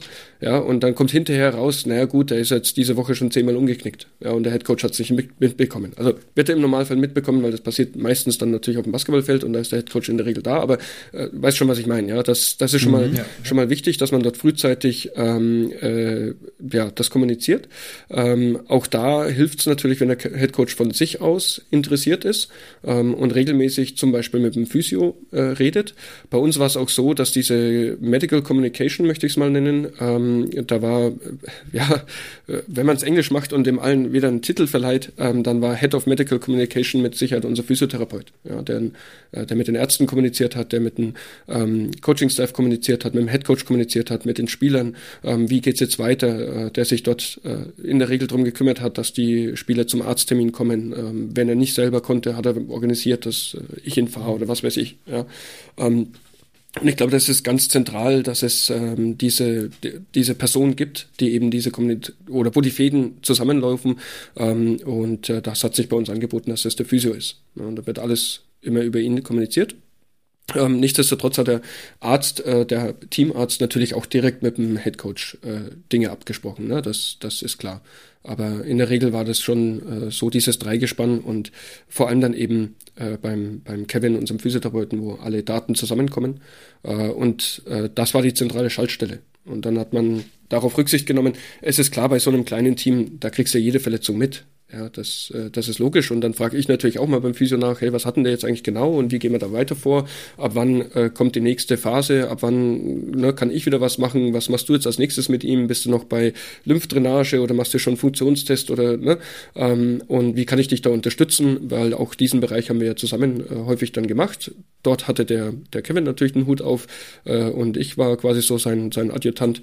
Ähm, aber es schadet ja nicht. Ja? Und äh, das glaube ich, da, da brauchst du eine Person, die das das eben übernehmen kann. Haben in deiner äh, in deiner praktischen Erfahrung da auch schon, ähm, ähm, ich sag mal, ja, Psychologen, Mentaltrainer eine Rolle gespielt oder ich schätzungsweise wahrscheinlich nicht, weil das, glaube ich, in Deutschland im Basketball noch nicht so, ich glaube, wenn er individual gehandelt wird und ich habe es noch nicht oft mitbekommen, dass ein Team wirklich jemanden hatte. Ähm, wie ist das in deiner Erfahrung? Ähm, gehandelt worden? Haben das andere dann übernommen oder? Ja, also das ist, das deckt sich mit meiner Erfahrung. Die, die ähm, äh, Haupt, der hauptsächliche Teamtherapeut äh, ist in der Regel der Physiotherapeut, ähm, der dann eben auch die Psychotherapie so ein bisschen macht. Aber gut, Psychotherapie ist jetzt zu hoch aufgehangen, ne? aber da, da holen sich die Spieler aus, wenn es mal was gibt. Oder das sind auch diejenigen, die am meisten ähm, Vertrauen zu ihm haben. Ähm, ist auch klar, ne? aufgrund der, der äh, ja, Physio fasst den Spieler halt an. Der ist sehr eng an ihm dran, ähm, fasst mhm. ihn an. Die sind äh, häufig in einem 1 zu 1 Setting, ja, und ähm, da bietet sich das natürlich. Es ist ein entspanntes Setting äh, in der Regel, ja, ähm, und mhm. da bietet sich an, dass du dann natürlich auch äh, Problemchen etc. Äh, dort ansprichst. Aber ähm, jetzt einen echten Psychologen hatten wir äh, nicht an der Stelle. Was ich jetzt vielleicht noch vergessen hatte, Dominik, weil du ja gesagt hattest, Struktur und wie das dann abgelaufen ist. Also das war jetzt so mal die Kommunikationsstruktur. Ähm, dann kommt aber ja auch die letztendlich äh, Therapie oder therapeutische Struktur des Ganzen. Die wurde vor allem äh, auch bei uns vom Physiotherapeuten in Abstimmung mit dem Arzt äh, äh letztendlich etabliert. Ähm, ich glaube, was wir noch besser hätten machen können, was wir zwar schon gemacht haben, aber wir hätten, glaube ich, noch bessere ähm, Tests und, und ähm, Verfahren nehmen können für die Präventivdiagnostik. Ähm, da gibt es ja von der VBG beispielsweise ein ganz mhm. gutes Tool ähm, und sowas, aber so diese Return-to-Play, Return-to-Competition-Tests, äh, vor allem der unteren Extremität, wo ja im Basketball die meisten Verletzungen ähm, passieren, wie gesagt, wir hatten unsere eigenen Testverfahren, die, was heißt auch nicht unsere eigenen, wir haben halt FMS und so, so Geschichten gemacht. Aber ich glaube, das hätten wir noch besser strukturieren können und auf dem Weg waren wir auch. Wir haben das von Saison zu Saison immer weiter angepasst. Ähm, aber das hätte natürlich sehr geholfen, denn das sind schon ziemlich spezifische Tests. Und wenn du dann da ein Problem hast und du hast einen Eingangswert, äh, kannst du genau sehen, mhm. passt das mit dem Ausgangswert. Ja. Und ich glaube, das wäre noch, ja. noch gut gewesen. Ja, macht schon Sinn, diese ganze Testerei, auch wenn man das als Spieler manchmal nicht wahrhaben will. ja, aber zu viel des Guten ist halt auch nichts, ne? Also ja, ähm, ja das, da sind wir zu viel und zu wenig, ist die Frage. Ja, ja. und da muss man schon sich gut überlegen, welche Tests mit, mit nimmt man mit rein. Ähm, denn wenn du erstmal die erste Woche nur Tests machst, ja, dann, dann wird's auch zu viel. Deswegen muss der Weg, glaube ich, ja, vor lauter Tests kannst du, also da hat dann keiner mehr Bock drauf. Ähm, deswegen muss der Weg, glaube ich, auch ja. sein. Und da haben wir mit unserem ähm, interdisziplinären ähm, Forschungsgruppe, wo auch verschiedene Mannschaften oder Sportarten mit dabei waren, ähm, ein paar äh, interessante Artikel auch diesbezüglich ähm, veröffentlicht, dass letztendlich diese ähm, konditionelle Eingangsdiagnostik mit der medizinischen Eingangsdiagnostik viel besser auch verzahnt werden müsste. Ne? Und dass eigentlich die konditionelle Diagnostik die Erweiterung von den medizinischen Untersuchungen, von den medizinischen Untersuchungen ist. Ähm, und ich glaube, dass wir dort noch Potenzial hätten, ähm, uns zu überlegen, wie wir das testökonomisch besser durchführen können. Ähm, wir haben dann, äh, Lennart zum Beispiel bei den Profis tatsächlich auch zwei Testungen gemacht, zu Eingang, äh, also Konditionstestungen zum Eingang ähm, der Saison und dann äh, nach Ende der Preseason, vor der Saison, ja, oder zum Ende der Preseason hin. Ähm, allerdings haben wir dann bei mhm. diesem zweiten Test äh, eine abgespeckte Variante gemacht. Äh, beispielsweise wurde dort der Jojo-Test äh, nicht mehr genommen. Heutzutage würde ich einen 3015 IFT ja, nehmen. Kotzen, das Ding. Ähm, aber den haben wir dort nicht mehr verwendet. Äh, das das äh, hat keinen Sinn gemacht. Wir haben anhand der Herzfrequenzdaten etc. Ähm, bei submaximalen Belastungen gesehen, wie sie reagieren und ob sie äh, einigermaßen fit sind. Ähm, und, und dann brauchst du da nicht einen, einen 3015 oder Jojo-Test machen mit Ausbelastung, wo sie dann erstmal zwei, zwei Tage lang müde Beine haben. Ja, und dann sollen sie spielen im ersten Saisonspiel. Also da muss man sich schon gut überlegen, welche Tests nimmt man rein. Am Anfang der Saison macht das mit Sicherheit Sinn, auch einen Ausdauerleistungstest mit reinzunehmen. Und dann muss man die Varianten eben abspecken und sich auf das Wesentliche konzentrieren. Ähm, äh, und es gibt ja auch diesen, äh, dieses äh, geflügelte Wort oder diesen Ausspruch, ähm, weiß gar nicht mehr, welcher Coach das war, Dominik weiß es mit Sicherheit, Training is Testing. Ne? Training is Testing Ach, is Training. Ja, uh, training uh, equals uh, Rehab or Rehab equals Training. Genau, das ist daraus entstanden. Das ist daraus entstanden und dieses Training ist Charlie Weingraf so. muss das gewesen Weingraf, genau. Ja. Charlie Weingraf. Und ähm, ja, äh, gut, ist natürlich sehr schön, äh, um das Ganze zu vermarkten, aber hat einen wahren Kern. Ja, und äh, da kann ich viele Tests einfach auch im Athletiktraining äh, machen, ohne dass ich jetzt äh, irgendwie einen extra Testtag dafür, dafür äh, heranziehe. Ich bin, oder wir sind, ich habe mit unserem Physiotherapeuten das ja auch ausgearbeitet diese Saison und wir waren uns ganz klar einig, so wenig wie nötig, um natürlich irgendwie eine Aussage über einen Spieler zu bekommen, aber auch, glaube ich, ähm, noch viel wichtiger, um für den Fall der Fälle, dass sich ein Spieler verletzt, genügend Daten zu haben, die einem bei der Return to Competition helfen. Da muss er vorbereitet ähm, sein. Genau, und die Tests an sich, wie du das gerade auch schon gesagt hast, sollen nicht dazu führen, dass der, meistens ist es ja so, dass die Spieler reinkommen, ja, dann haben sie einen Testtag und am nächsten Tag geht das Training los. ja, dass die, die, dass die Tests halt so ausgewählt werden, dass sie die Spieler nicht zu sehr ermüden, dass ja. sie dann möglichst schneller halt trainieren können. Das ist so ganz kurz Kleiner ja, und, und, das ist natürlich auch wieder Kommunikation. Ne? Also wenn du, wenn du weißt, genau. dass der Headcoach am Abend trainieren will, ja, dann muss der halt deine Testbatterie so anpassen oder du musst einen Headcoach dazu bringen, das, das Training zu canceln. Ja? Ähm, und im Zweifel gewinnt der Headcoach und dann ist es eben so. Ja? Dann, dann kannst du halt nur das mhm. machen, was du machen kannst. Was ähm, mich zu einem Zitat bringt, Zweifel. Jetzt bin ich gespannt. Zweifel gewinnt der Handcoach.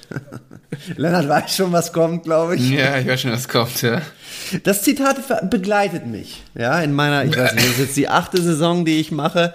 Ähm, kommt auch oft von Spielern. Vielleicht hast du es auch mal gehört. Hm, gucken wir mal. Profisport ist keine Demokratie. ja, den, den Satz kenne ich tatsächlich, ja. ja, es ist so.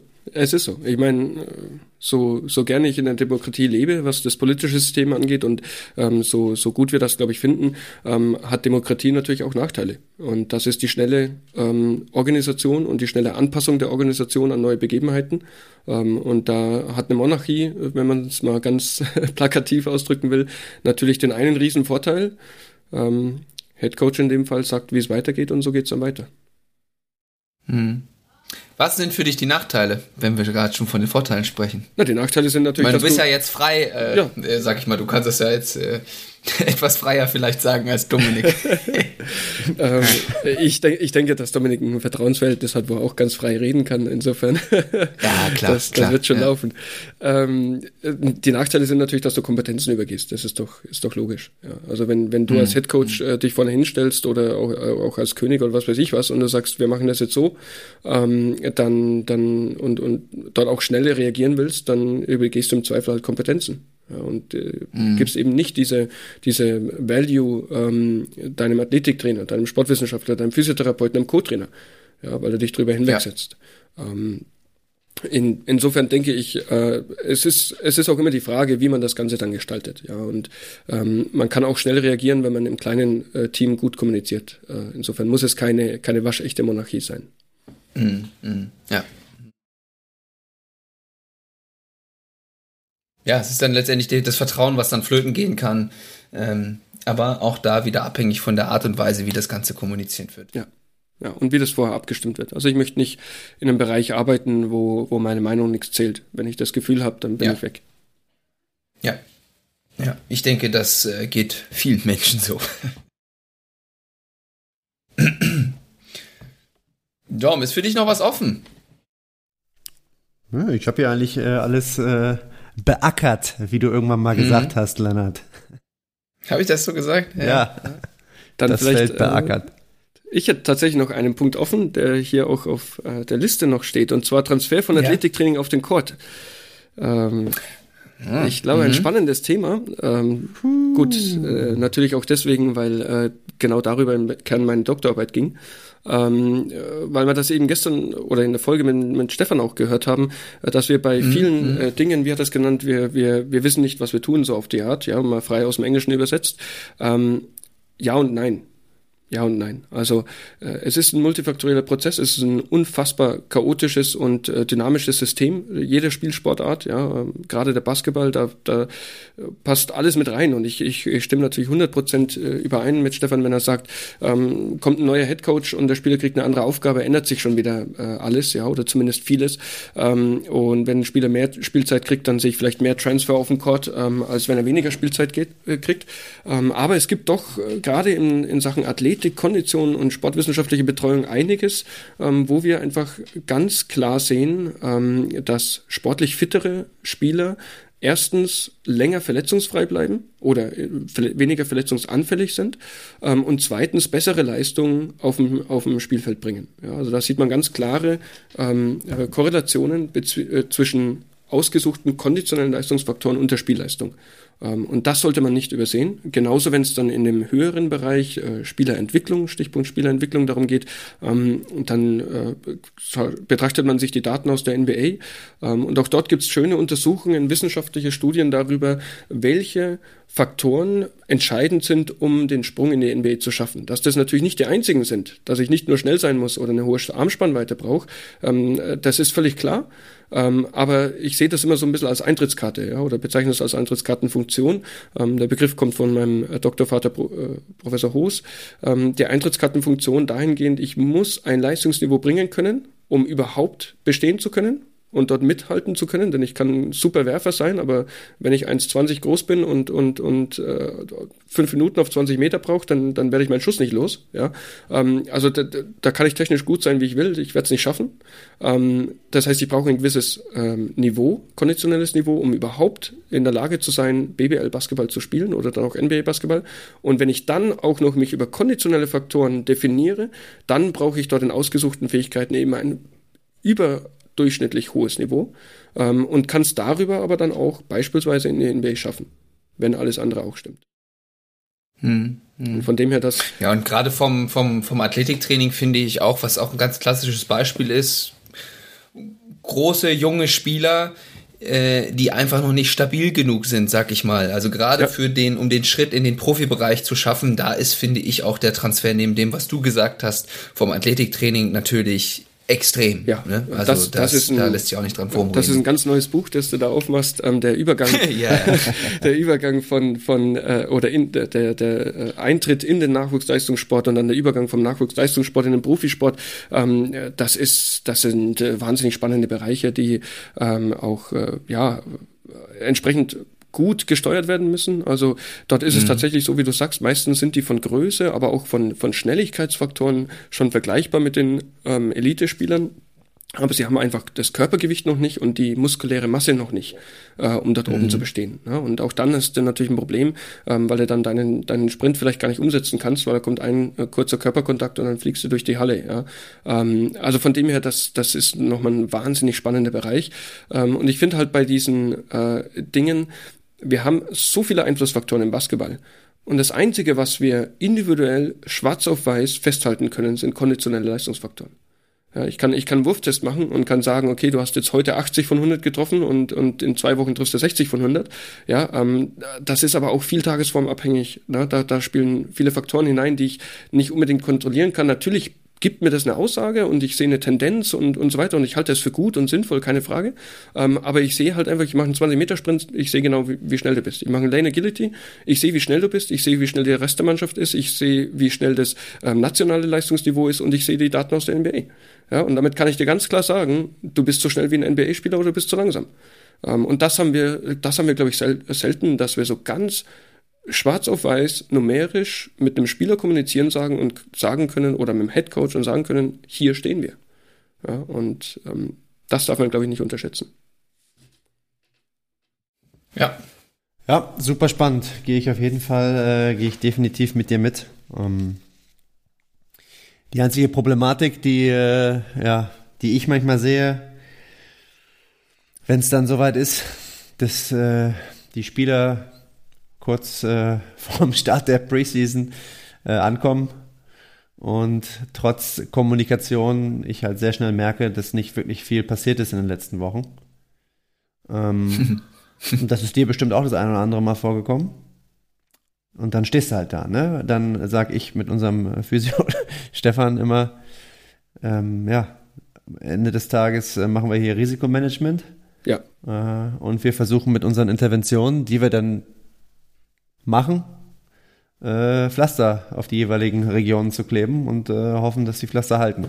Ja, was anderes kannst du auch nicht machen. Na, wenn die nicht fit kommen zur Preseason im Profibereich, dann hast du verloren. Da, da, da musst du schauen, dass du irgendwie das Load äh, so managst, dass die, dass die hoffentlich einigermaßen verletzungsfrei bleiben und komplikationsfrei, aber das ist ein, ein Game of Chances. Ne, und das äh, willst du eigentlich vermeiden. Ähm, deswegen wäre es natürlich sinnvoll, wenn du äh, so etwas äh, perspektivisch in Verträge reinschreiben könntest. Ja, wenn du weißt, hast einen verpflichteten Spieler für drei oder fünf Jahre, ja, ähm, du brauchst nicht reinschreiben, dass der fünf Prozent Körperfett äh, zu Beginn der Preseason braucht. Ähm, ganz im Gegenteil, da wäre ich äh, sogar vorsichtig in, in dem Falle. Ähm, aber dass du ein gewisses Fitnessniveau einfach äh, zum Start der Preseason ähm, vorschreiben kannst. Ja, das, das wäre mhm. aus meiner Sicht wichtig, ähm, um dort einfach die Bereitschaft zu erhöhen, wobei es auch äh, durchaus die Fälle gibt. Also ich habe teilweise Spieler gehabt, ähm, die, die, die kamen aus der äh, Off-Season, kamen die zurück in die Preseason, die waren so fit.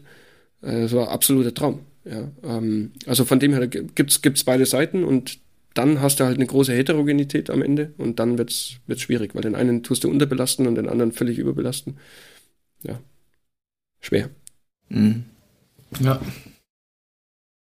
Okay. Ähm, Richie, wo du uns ja auch jetzt schon ähm, äh, selber ab und zu gehört hast, äh, weißt du natürlich, was für ein, zum Abschluss jetzt noch für eine Frage kommt. Ähm, kennst du jemanden, den du hier gerne in diesem Format mal hören würdest, wo du glaubst, der oder die hat ein paar Brainpops für uns am Start? Äh, ja, äh, kenne ich tatsächlich ein paar. Ähm, ich, äh, also im Basketballbereich ähm, wäre es für mich ein Traum natürlich, äh, wenn ihr eine Folge machen würdet mit Ettore Messina. Ähm, der hat mich schon sehr beeindruckt. ähm, ich oh, muss den Pod ja. ja, hey, wenn ihr mich fragt, da, da brauchen wir jetzt hier nicht äh, kleine Brötchen backen. Ja, wir müssen mhm. schon die mhm. großen. Stell, du stellst einen Kontakt dann her, die, ja? Die großen Geschütze. Ja. Ich kann es versuchen. Ja, ich weiß nicht, ob ich damit erfolgreich sein werde. ähm, ja, also das wäre, das, wie gesagt, hat mich sehr beeindruckt. Ich muss tatsächlich nochmal rein raussuchen, welcher Podcast das war. Ähm, aber der Benas, stark. war das der Benas Podcast? Benas, genau, der, der Benas Podcast. Ja. ja. Ich weiß das doch. super, super, coole Folge. ähm, ja, also auf jeden Fall der Torre Messina äh, wäre ähm, eine Möglichkeit. Ansonsten, ähm, puh, es gibt schon, gibt schon viele wahnsinnig spannende. Ähm, Aito würde mich so als, als Basketballer natürlich mal interessieren, ja. Ja, klar. Äh, dort ein bisschen was zu hören. Ähm, ja, äh, Irgendwer noch in greifbarer Nähe. Ja, LeBron James. Äh. Das, ihr könntet ja mal die Sicht von, von Raul Connor auf das von mir Gesagte dann überprüfen. Mal schauen, was er dazu sagt. Ähm, äh, ja, ich denke, puh. Wir nähern uns der Realität. ja. Ansonsten, ich weiß nicht, Spieler, Spieler habt ihr jetzt auch schon einige gehabt, ne? Ähm, ja, wir haben wir jetzt ja, auch noch mal was? Kommt jetzt noch mal ein bisschen was? Können wir schon mal Poppies, könnt ihr euch schon mal, könnt ihr euch schon mal freuen, ja. Ah, äh, ich sag nur so viel. Äh, Euroleague äh, Spieler wird sich hier und es ist ein dicker Fisch ins Netz. Netz oh, jetzt jetzt habe ich noch eine gute Idee. Eine gute oh, Idee. Ja. Und zwar ähm, zwei zwei Personen, die, äh, glaube ich, wahnsinnig spannend sein können. Ähm, ja. Das eine wäre Stefan Koch, der, der geht immer, ähm, absoluter Basketball-Experte. Ähm, wenn er mhm. wollt, kann ich da den, den Kontakt herstellen, das ist oh, kein Thema. Oh, sehr gern. Ähm, Stefan kenne ich ja auch. Äh, ja. Wir unterhalten uns immer vor Spielen, wenn er da ist. Ah, super. Ja, sehr schön. Super. Ja, ja. Also, mhm. spannender mhm. werde ich ihm gleich mal, werde ich ihm gleich mal sagen, dass er nominiert wurde. das machst du.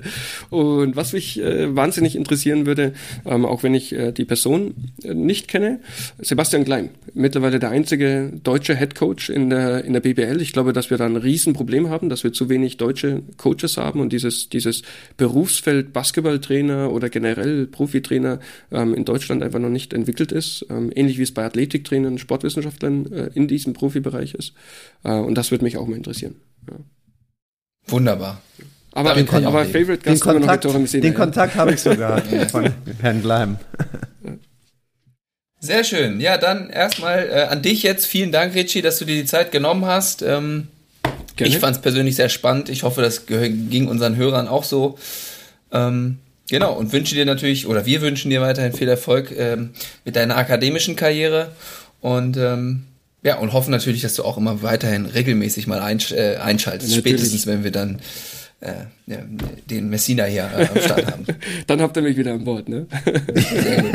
Ein, einmal ja. Poppy, immer Poppy, sage ich, ne? Ja.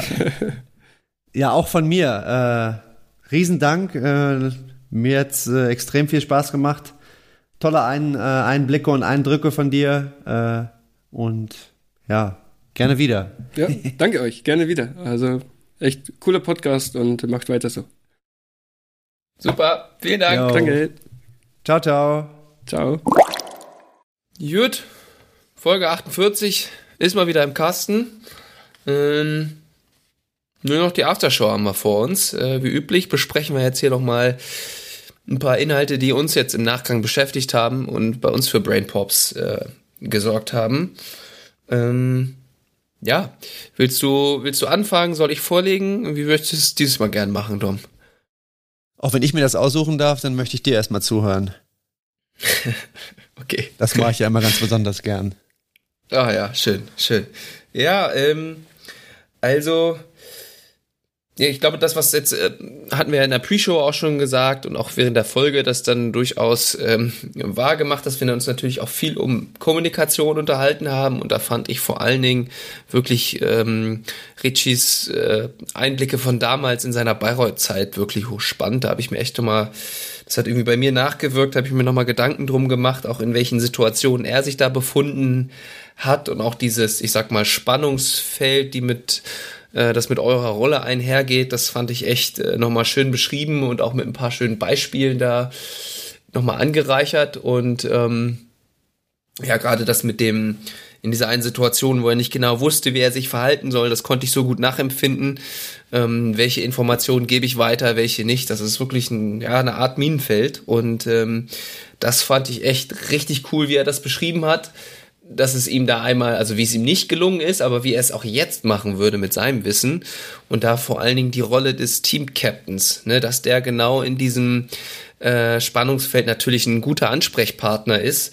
Äh, oder äh, das, das, das fand ich richtig schön und das war im Grunde jetzt auch eine Sache, äh, wo sich der Ritchie im Nachgang ja auch bei uns nochmal gemeldet hat, dass ihm nochmal äh, eine Nominierung eingefallen ist, Nomini der, wo er in dem Moment leider nicht drauf gekommen ist, aber das können wir ja jetzt einfach nachreichen. Und zwar war das der Team-Captain von dem damaligen, ich glaube damals war der auch schon Team-Captain, ähm, äh, Basti Doret. Und äh, das hat er uns jetzt quasi sogar nochmal als, als Soundfile auch zugeschickt, aber irgendwie klingt das komisch, wenn man das da einfügt.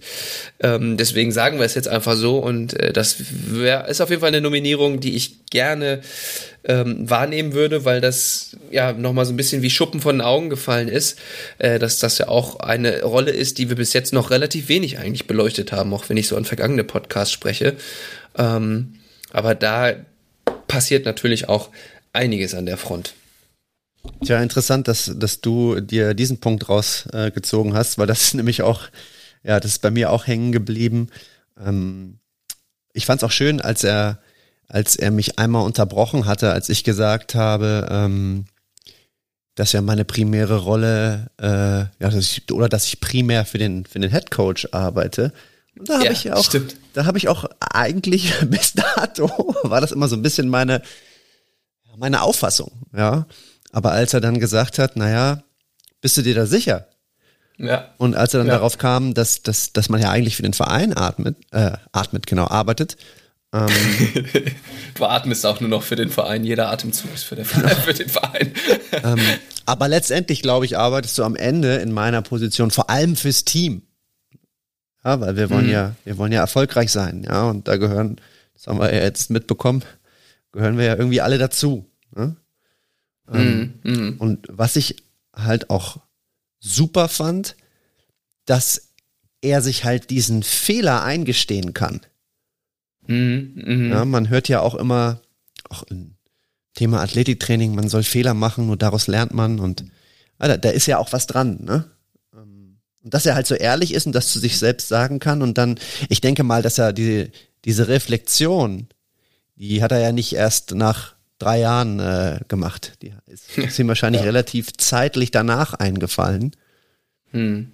Ja, und für mich war das auch nochmal super spannend. Ja, ich während der Folge habe ich mir dann halt gedacht, hm, stimmt, gar nicht so dumm. Ja. Hm. Aber es, ich meine, um dich da auch vielleicht ein wenig in Schutz zu nehmen, also gut, zum einen weiß ich, für welche Headcoaches du bis jetzt primär gearbeitet hast und wie die arbeiten. Da kann man vielleicht mal das Gefühl bekommen. Ähm, aber das hat er ja auch gesagt, ist, ähm, wie wichtig der Headcoach ist. Ja, also als ich glaube, als wir ihn gefragt haben, ähm, was für ihn wichtige Faktoren waren, warum das damals erfolgreich war, kam er, glaube ich, wie aus der Pistole geschossen, dass es beim Headcoach anfängt.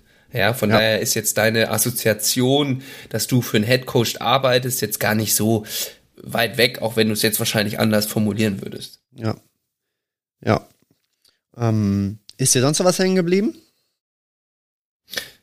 Ja, also wirklich primär dann noch diese, die nächste Rolle, die da so eine entscheidende äh, Rolle ist, ist halt der, der Head Coach, dass der halt vieles vorgibt, dass der die Kultur vorgibt, die, die Kommunikation, welche Art von Kommunikation stattfindet und welche halt auch nicht. Ist da Platz, wie du so schön sagst, auch für Fehler, diese sich einzugestehen und dann darauf aufbauend zu arbeiten. Und ähm, ja, das wurde nochmal, finde ich auch nochmal ganz schön, oder hat er auch nochmal ganz gut beschrieben, warum das so entscheidend ist, wie der Head Coach in die Welt blickt und wie sich das dann auf das restliche System, sag ich mal, äh, dann ähm, auf, auf, wie das auf das restliche System reindrückt oder nie, äh, widerspiegelt dann da auch. Ja, und was, ähm, was bei mir außerdem noch hängen geblieben ist, dass das ähm, ja zeigt ja auch schon der Name der Episode. Ja, das am Ende des Tages ähm, ist Fachwissen nicht alles. Ja. Es ist wahrscheinlich, so blöd sich das anhört, ja, wahrscheinlich ist es, ich will jetzt nicht sagen klein, ist natürlich wichtig, ne? Äh, wenn man in seinem Bereich nicht, nicht, nicht gut aufgestellt ist. Ja, das, das sollte man auf jeden Fall sein. Aber in solchen Situationen hilft einem das dann auch nicht weiter. Ne? Naja. Es ist eher die Grundvoraussetzung, äh, als dass letztendlich der Erfolgsgarant ist, würde ich behaupten. Ganz genau. Und ähm, ja, am Ende kommt es dann doch darauf an, was vor allem ja, in seiner Position, äh, was du dann wieder für ein Typ bist, ne? Hm. Hm. Ja. Und was mir, was ich auch nochmal, äh, was ich hier nochmal betonen möchte, mir hat es unglaublich Spaß gemacht, ihm zuzuhören. Ähm, da ich hatte die ganze Zeit das Gefühl, dass das unglaublich reflektiert ist, äh, wovon er redet. Und ähm, ja, also hat mir echt äh, riesen Spaß gemacht. Ja, ja, kann ich absolut nur so zurückgeben. Ich fand, das war auch sehr strukturiert, hat die gute, die Punkte immer echt gut rübergebracht, dass ich das auch verstehen konnte. Äh, und ich hoffe, dass es den Hörenden genauso ging. Ähm, den Poppies meinst kristallisiert sich immer so ein bisschen, ja genau, die Poppies es kristallisiert sich ja langsam so ein bisschen raus, dass wir auch wirklich viele Leute deiner Zunft in unseren, äh, in, der, in der Hörerschaft haben. Von daher würde mich da jetzt tatsächlich auch echt mal interessieren, ob die schon mal in ähnlichen Situationen waren ähm, und wie die das damals gelöst haben, weil ähm, er, Richie hat jetzt das einmal da so gemacht, hat sich das, ja, im Nachhinein hätte er sich das anders gewünscht, zum Team-Captain zu gehen, aber ich bin mir sicher, dass es auch noch andere Möglichkeiten gibt, damit umzugehen. Falls da jemand schon mal solche Geschichten erlebt hat, meldet euch gerne. Ähm, vielleicht gibt's da noch ein paar andere Lösungsmöglichkeiten. Auch teilen wir natürlich dann gerne in der Folge. Und ansonsten hoffe ich, dass das äh, auch für alle anderen äh, spannend zu hören war. Und äh, ja, wie gesagt, äh, nächste Woche, nee, übernächste Woche, wenn dann die nächste Folge rauskommt, ähm, sind wir dann in der Euroleague unterwegs, ne? Ganz genau. Gut, mein Lieber, dann freue ich mich schon auf die nächste Aufnahme mit dir. Und ähm, ja, das war's mit Folge 48. Von meiner Seite war's das. Tschüss, bis zum nächsten Mal. Bis bald. Bis zum nächsten Mal, Poppies.